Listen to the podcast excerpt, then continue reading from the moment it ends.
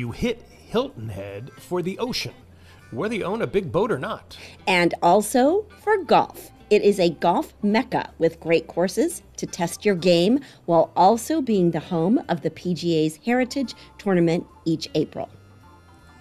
Now, we recently hit the booming South Carolina island resort town as it was getting ready for the spring rush. And we enjoyed another Hilton Head high point, the food. We hit Charlie's, a French restaurant that is superb fine dining with a relaxed atmosphere helped by their specialty cocktails. First, we tried the Mango Martini. It has a tropical feel with Van Gogh mango vodka, key lime, pineapple juice, and mango puree. Good on a cold or hot day. Next, we sipped on the French Martini.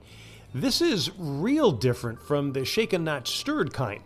It also has a tropical feel. It has Stoli vanilla vodka, Chambord, and pineapple. And then the Charleston Mule, with Cannonball, Chai, Noon vodka, ginger beer, and lime. All three are a great way to kick off the meal.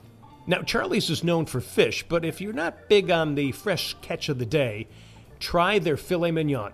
As you can see, it is cooked to perfection. It could be one of the best we've ever had. And if you love fish, you need to get their specials. The first special for us on this night was redfish, a mild, sweet, and firm fish that was flaky and delicious. The big winner was the triggerfish. Similar to grouper, it was prepared with a mushroom sauté that was out of this world. The fish was moist and plentiful.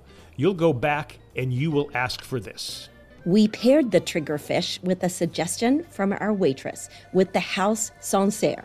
This Sauvignon Blanc was excellent, not overpowering, and a perfect complement to the triggerfish. Now, Charlie's has a vast wine selection with some labels you may not have heard of, and they also have a rotating menu of desserts that you should try.